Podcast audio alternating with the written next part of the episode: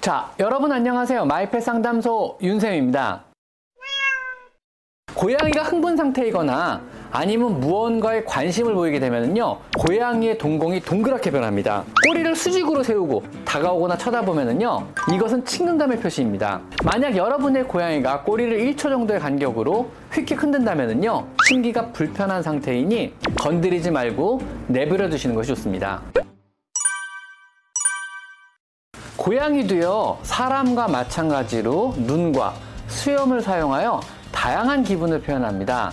더불어 사람에게 없는 꼬리를 사용하여 현재의 기분 상태를 아주 명확하게 보여주는데요. 오늘은 고양이 얼굴 표정과 꼬리로 고양이의 기분을 파악하는 법을 한번 알려드려 보도록 하겠습니다. 자, 먼저 귀로 가볼게요. 귀를 꼿꼿이 세운 채 전방을 주시하며 쫑긋거리고 세우고 있으면요. 무언가 흥미있어 보이는 게 생겨서 전방을 주시하는 중이며 귀가 양옆으로 바짝 누워 수평을 취하는 마징각의 경우는요 무언가 두려움을 느끼고 있거나 그로 인해서 공격 준비를 하고 있는 중입니다. 혹은 좌절감이나 혼란을 느끼면은요 귀를 갑자기 턴대든가 한쪽 귀를 실룩거리기도 합니다. 이런 식으로요. 다음 눈으로 가볼게요. 고양이가 흥분 상태이거나 아니면 무언가에 관심을 보이게 되면요 고양이의 동공이 동그랗게 변합니다 그래서 호기심 많은 어린 고양이들의 눈은요 대체로 동그란 편입니다. 세로로 쪼개지지가 않아요. 그래서 여러분의 고양이가 여러분을 볼 때 동공은 주변의 밝기와 상관이 없이 항상 동그란 것입니다. 또 때로는요, 여러분을 쳐다보며 느끼는 행복감과 기대감에 동공이 미묘하게 커졌다 작아졌다를 반복하기도 합니다. 시선을 피하거나 천천히 눈을 깜빡거리는 것은요, 고양이의 언어로 친해지고 싶다 혹은 적대할 마음이 없다는 이런 의미입니다. 마치 사람의 미소와 비슷한 의미를 담고 있습니다. 만약 모르는 고양이가 혹은 여러분이 길냥이 밥을 주다가 만난 고양이가 여러분을 똑바로 응시한다면요 그것은 극도의 경계나 적개심을 드러낸 것이니 절대로 접근해서는 안 됩니다. 그리고 혹시라도 눈을 가늘게 뜨거나 천천히 깜빡거린다면요 적대할 마음이 없다는 의미라 생각하시면 됩니다. 또 여러분의 앞에서 눈을 아예 감아버린다면요 이런 식으로요 눈을 감아버릴 정도로 신뢰하고 있으니 공격하지 말라는 그런 의미이기도 합니다. 여러분이 밥을 주다가 그 정도의 신뢰마저 얻어버린 경우에 해당되죠. 다음 수염으로 가볼게요. 보통 고양이가 릴렉스하고 있는 편안한 상태일 때는요. 양수염이 느긋하게 양옆으로 쭉 뻗어 있습니다. 먹이를 보거나요. 사냥놀이를 하거나 흥미있는 장난감이 보이면은요. 정보를 파악하기 위해서 모든 수염이 전방으로 쭉 뻗습니다. 앞쪽으로 향해 수염들이요.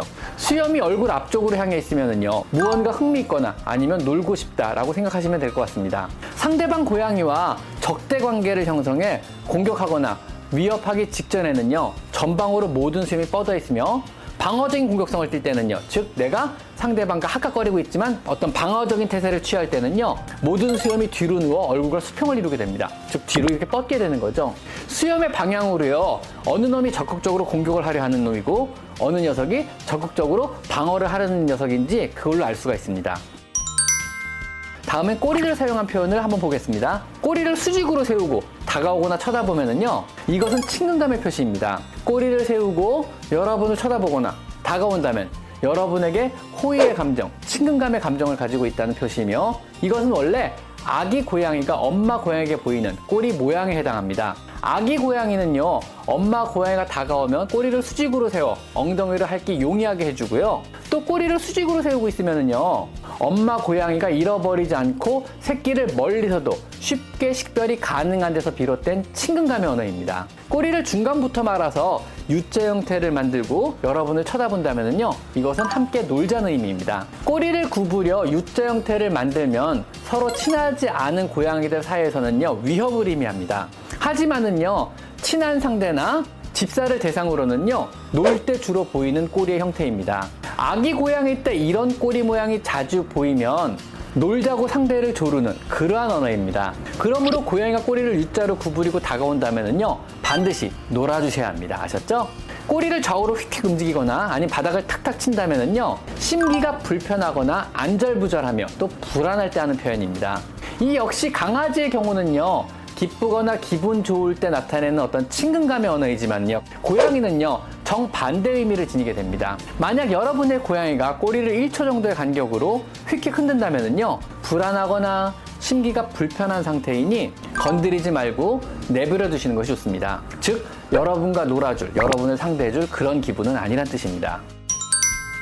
꼬리를 크게 부풀리는 것은요, 심하게 화가 난 상황이나 아니면 몹시 놀랐을 때 주로 그런 반응을 보입니다. 일명 꼬리펑이라고 하죠. 예상치 못했던 상황에서 느닷없이 적을 만났거나 갑작스런 큰 소리에 놀라거나 혹은 너무 큰 분노에 극단적으로 화가 난 경우 순식간에 꼬리를 크게 부풀려서 상대를 위협하는 그러한 언어입니다.